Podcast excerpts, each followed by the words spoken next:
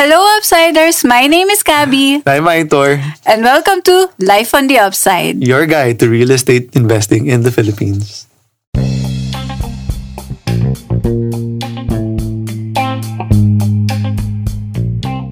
So, since Valentine's Day just happened recently, we decided that our topic for today should be about Love. love. okay, so when when you say love, diba, what's the first thing ba that comes to mind? You, what's the first thing that comes to mind? Tama. You. You. Ikaw yung nasa isip ko. Pag first thing comes to mind. Okay, by the way, guys, we are husband and wife. Um, we've been married for I don't know how long na ba. Happily married for eight years. Eight years. Uh, so we got together 2006, got married in 2012. Yeah, so eight years na pala yun. na Hindi natin na-realize. So yeah, para expect a lot of like banter, husband and wife banter in this podcast. Baka kasi nagugulat kayo eh. So anyway, um, going back, when you say love, what's the first thing that comes to mind ba? Okay, relationships, inunahan na kita. Okay, relationships. It could be relationship to somebody like boyfriend girlfriend it could be engaged you can be engaged you can be newlyweds or you can be married or you can be single. single diba? relationship to yourself and then you're at the point in your life now you have enough savings and you're actually asking yourself is it the right time to buy or should I continue renting Yeah. To be honest, it's a really personal question. Like, even if you have the cash, um, it's not an automatic question to say yes to. It really depends on you. Yes. So, but there are factors that you would consider in buying, no, or in Mm-hmm. renting for that matter, that you would have to consider in choosing the property. Yeah. Kasi I think there, there, there are three factors eh. Talagang parang kumbaga ito yung tatlong non-negotiables na that will intertwine with each other. And, and these are budget, location, and property type. Yeah. Etong tatlong to, talagang etong tatlong to yung basically Hindi mo pinaka maiwasan eh. pinaka foundation nung decision mo if you're gonna rent or if you're gonna buy. So let's assume that you already have like savings of about 30 million. Okay. So, Wow. 13. sana all. Okay, so kung meron ka ng 30 million in the bank and you say, hey, I'm ready to buy na talaga. It's now time for me to invest on a property. I'm tired of renting. Ganyan, nandun ka na sa crossroads na yon. Um, what can you actually buy with 30 million pesos right now? Ilang iPhone ba yan? Ang joke na tawag. Hindi, ano. Um, yeah. Uh, actually, when you look at it, diba, 30, it would depend eh, where location, kung anong klaseng property. But again, budget yung pinag-uusapan. When you look at it, 30, a little above 30 is a three-bedroom in, two serendra. Ilan square meters yon? Uh, hun- a little over 100, mga 105 to 120 square meters. It could also be, let's say, a house in the the the, the smallest priced house I've seen in the market was in West in West Grove was actually 35. Okay. It only goes up from there. Tapos sa New Valley. Wait, oh, sige, 35 million house in West Grove is how big? Di, di, Eh, malaki. Di prepared Oh, oh, dyan so, sa okay. specific. Pero, ano, so, 35 million yung smallest na nakita kong price doon. Yeah. And in New Valley, magkano? And, and you, kasi when you look at it, of course, you're looking at the value of the land and the value of the, The house. Yeah. So, value of land is easily between 25,000 per square meter. per, uh, average about 25,000 per square meter yung average asking now. If you're buying pre-selling, it's about 30 to 35. So, it, thousand per, square. meter. So. Mm-hmm. let's say 30 na lang para madali compute. So, if you're looking at, let's say, at a 500 square meter property, that's easily 15 million for the... For land only. For land pa lang yun. Yeah. Tapos, for let's say, if, let's say, for example, it's another 400 square meters for your floor area, Yeah. then at let's say 40,000 per square, that's another 16 million. So that's 16 about million to 31 build the million. house. So, yeah. Brand so, new na yun. Brand new house yun. So, it's either, yo, so again, recap tayo, you have 30 million on hand, kunyari. So, it could be a 3-bedroom, 103 square meters in two Serendra, or it could be a house in New Valley na nabili mo yung land for 15 million and nabuild mo yung house for about 16, 16, million. So, yeah, mga 16. 31M. So, yun, you ask yourself na, do you want to live in the South? Or do you prefer to live in BGC or in the Mm. metro? So, biglang papasok ngayon yung question ng location. Oo. But what if you don't have like 30 million naman? That's too big. So, Well, they say affordability depends on where you are in life. Yeah, so, okay. what's what's too big for others is kurot lang sa iba. Yeah, Ganon. but so so, but let's say yeah, what if okay, so what if you're naman the type na hindi naman ganun ka substantial yung savings? so what um, maybe the question is let's say to afford the type of property, Mm-hmm. how much do you need? Yeah, okay. Okay, yeah, that's a good ano, work around. So pwede ka mag-bank loan, no? For that. Okay. Assuming of course if it's a resale, your seller is willing to sell to you for bank loan. Kasi yes, even if it's COVID, there are still sellers now and there are sellers now who only accept cash. Yeah. You'd be surprised that actually a lot of buyers for cash. Kasi ayaw I think the reason na ayaw nila ng bank finance kasi ang tagal ng bayad. Tagal ng bayad, ang daming conditions. yeah. And it's for them, it's either you like it or you don't. You can Oo. afford it or you don't. But then what if the buyer is open to bank finance? And the What's seller is next- also open. I, I mean, sorry, the seller is o- also open to bank Ayan. finance. What what does it take ba for I mean, how much ba if ever So, for example, it was be- 30. Would they need? So, if it's 30 and let's say the appraised value, meaning yung value that the bank is putting on the think the value of the house is or the condo is at 30 also, then you need at least 20% for that, which is 6 million. Outright. Outright 6 million plus for closing fees. So closing fees It's about 3%. It's right? about 3%. So that's another 1 million more or less. Okay, so if you want a 30 million property, you need to have at least 7 million outright. Pang down payment pa lang yon. Yung amortization is another story. Mm-hmm. Amortization would depend on the length of the loan that you have. So, it could be like a 15-year loan, a 10-year loan, ganun ba? So kung bata ka, it's longer, 'di ba? Kung medyo hindi ka ganun kabata, ano na lang. Then Oo. it, it, it, the bank will only allow you for a shorter term. Mm-hmm. It will also depend on your capacity to pay. So easily that's 40% of your disposable income less Yes. existing loans. Yun lang papautangin ng, sa, ng bank sa'yo. For example, just to make it simpler, per 100,000, that's 40,000. So if you're you- you're saying if you're earning 100,000 a month, ang kayang ipautang sa bank ng bangko sa would be 40. 40,000 a month. But the best really ganon. is for you to talk to your banker. Yes, kasi of course the parang this is very complicated. kasi of course I mean there are like computations and stuff that Kaya complicated may computation. Oh. Hindi. oh, talk to your banker na lang. Yeah, mahirap siya i-discuss, di ba, over a podcast. Kasi you really mahirap have to... i-visualize yung Yeah, numbers. you Some have to- people, yeah. a lot of people actually would have a hard time visualizing the numbers. Yes. Best to okay. talk to your banker. Yeah. Or And if you then, wanna, sila na bahala Yeah. doon. But, but, okay, what if wala pa rin silang 7 million? okay. Ano kasi wala ka pa rin 7 Oo, million. diba? Wala, kumbaga, ang ipon mo lang is 6 figures. Uh, then, let's say wala ka pa rin ano, 7 million. ah. Pero let's say, ang question is, do you already want to live there? Pwede ka naman mag-rent. Okay? So, rent or buy. So, for example, let's say, in Serendra, no, that type of property would probably lease for 100,000 or 130. So, so that's a- another thing to consider. Yeah. Ano? So, kung kaya mo naman yung 130,000 a month, edi mag-rent ka na lang. Parang Mm. ganon. Yeah.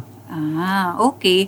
But then there's also the option of pre-selling, correct? Kasi 'di ba pre-selling now, the terms are really good. Yeah. So, when you look at pre-selling, of course, when you buy na ikaw yung naunang bumili, then for that development, that's the lowest already that would go for yung for that property. But you're you want to invest kumbaga na yun na yung pinakamababa for that development. For example, let's say Serendra. Serendra before I believe started below, definitely below 100,000 per square. So, yung three bedroom before, at least at the time that we were selling it already was around mga 12, 13 million. And right now, we discussed it's about 30. Yeah. So, case study din. Like, ito, personal, di ba? We purchased a condo in BGC um, five years ago. To, tam, ay, hindi. Six years ago. Yeah. 2015. 2015. Right? And then our monthly amortization at that time was just 15,000. 15,000. 15,000 a month for five years. And then now, na-turnover na sa atin yung property. So, nag-bank loan tayo. And now the monthly is... Dun, dun, dun, dun, dun, 45. Parang baril lang. Diba? So from 15,000 a month, now it's 45,000 a month for 10 years or 15 years? I forgot na. 15. For 15, 15, years. So, yun yung kailangan nilang i-expect din. If you they, should know how much your Yeah. monthly is. If you're gonna take out the loan for the lump sum, you should know how much the monthly is. Your expected monthly amortization would be. Kumbaga magaan siya for now. But pag na-turn over na yan, yung Kaya mo balloon pa payment ba? ba? kaya mo pa rin Oo, ba? kaya mo. Kasi ang ending nun, kung hindi mo pala kaya yung balloon payment sa dulo, kailangan mo ring ibenta yung property or yung worst case is mako-foreclose siya. Mm-hmm. ba? Yun. So now na na-identify mo na yung budget part, I think the next question that you need to ask yourself is where do you actually prefer to live? So location. So ano ba yung pag sa pagpili ng location, what is the most important thing that you need to consider?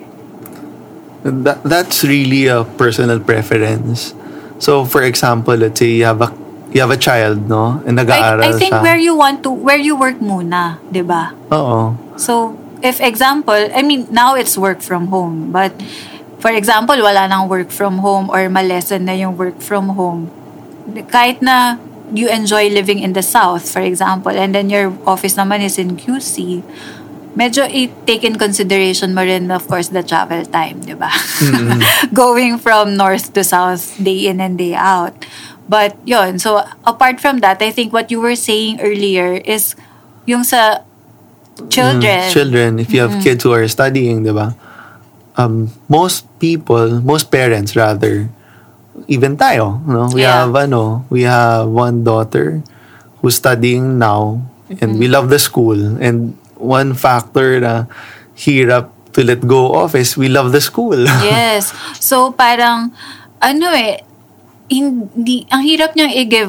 parang, kumbaga, Damandama ko yung voice. damang-dama yung voice, no? Kasi we, we actually have a property in New Valley, but ayun nga, parang, we're still thinking if it's the right time to move there because yun nga, we love the school of our daughter. which is So, in Mandaluyong. Which is Mandal in Mandaluyong. So parang, ay, ang hirap. But then again, okay, another case study would be one of our clients who works in ADB, di ba? So, pwede siya mag one Siang. Yes, No? Or, or St. Francis siyang- by Siang, which is in Ortigas. Or rent a house in Valle Verde. He can also do that. But a lot. he chose what? What did he choose? Serendra, right? Serendra. Why did he choose Serendra? Because the kids study in international school or in British school. Yeah. So, there. Yeah, So, another question you should ask is what do you currently enjoy in where you live? yeah. So, and what you don't like, diba? So you have to reflect what you like, what you don't like, where you ex- where you currently live, and that would actually give you some insights Yes. in choosing your next home or your next purchase or next rental. Okay, and the third one would be property type. So, eto na, dito naman pumapasok yung lifestyle. Or, example, you're a cat lover, dog lover. Of course, you would want like a garden where your pets can like roam Mahirap around. siya sa condo. Not all Yun. condos allow naman na pets to be there, diba? Yeah, not all condos are pet friendly. So talagang ano siya, kumbaga mas prefer mo ang Hmm. house kung ganun yung kung ganun ka na type na marami kang pets Yeah. So home. So in proper and sometimes naman, let's say let's say it's not about pets, 'di ba? Pero the location you want is really a prime location. Maybe they'll have to sacrifice instead of living in a house, 'di ba? You have to live in a condo. Yeah. Kasi yun nga, 30 million, let's say you're in the middle of BGC versus let's say in New Valley na burbs, no? Suburbs. Suburbs. Suburbs. Ganun. So yun siya. Pero So- 'di ba um ano rin eh kasi I mean, there are also perks in living in a condo. Kasi for some people, they prefer that naman because it's lock and go. And everything is there. You have security, you have amenities, you have maintenance. Natatawagan mo lang if may tulo yung bathroom, you just call somebody and somebody will just go up and fix it immediately. Versus like a house, if you live in a house, you have to have like a plumber or a carpenter or an electrician na on na on your On standby lang. on standby. eh paano kung wala kang kilala in that area? So challenge din siya. So talagang dun din magka-come into play yung lifestyle mo sa pag-decide what kind of property you would actually pre- prefer to live in. Yeah, so last kwento, when we actually moved to Pasig from Mandaluyong nung early 2000, so we were looking to buy whether it could have been a townhouse in Pasig or a house in BF. And we opted to choose a townhouse in Pasig because my dad worked in San Miguel. I used to study in UANP. My sister and brother, dyan lang din. Uh, St. Paul and Don Bosco, malapit lang. So we opted to do a townhouse. So now the question is, even if you now that you you've established the factors, right?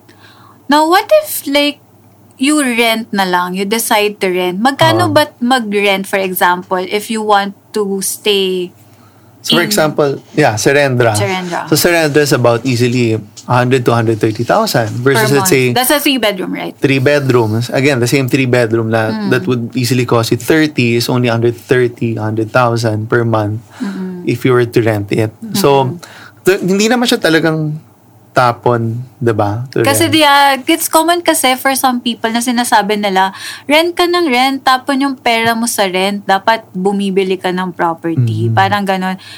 I- do you find that true? it's really case to case. Kasi look, what if you have a business and you're growing your business? Why would you kumbaga have your capital stock in Kumbaga, all your in an- eggs in one basket. in an asset that's not that's a kumbaga house, 'di ba? Where you can actually grow it in the business. So it's really case to case.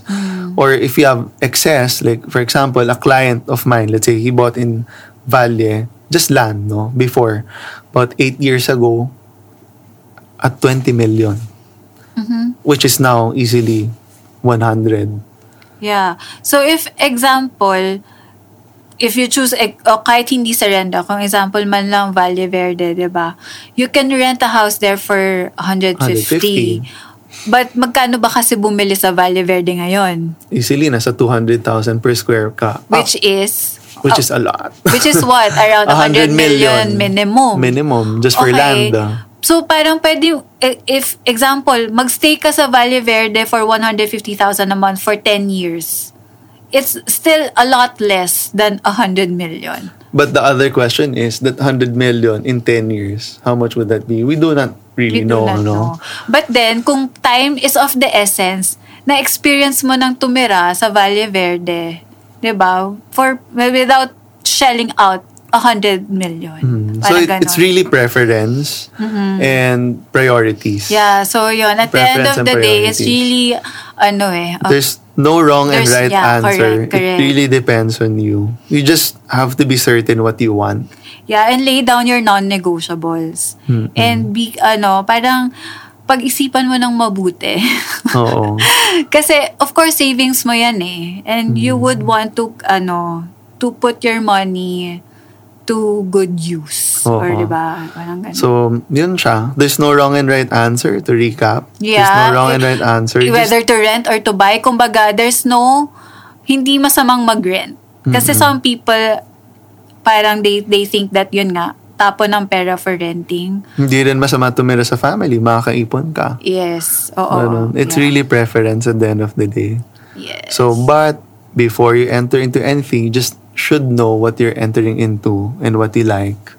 Kasi it's not just like you mentioned, hindi lang siya parang bumibili ka ng t-shirt na you can just change your mind at a whim. Uh, as a as a buyer, easily 3% yung closing fees mo when you buy. When you sell, easily nasa 9%. So once you bought it, tas ini-resell mo, hindi ganun kadali i-resell. Yeah. So, what do you think is the upside of knowing these things? Upside of knowing these things really is knowing exactly what you want, but these are the factors that would determine ano in getting what you want. Yes. So parang the upside I think also is knowing these factors would at least help you make the right decision. Kaya, Yes. kasi me- ma- it's a again, it's a really big decision. Kumbaga one of the major decisions that you will do in your life. Yeah. and more importantly than just having the right decision, it must be your decision.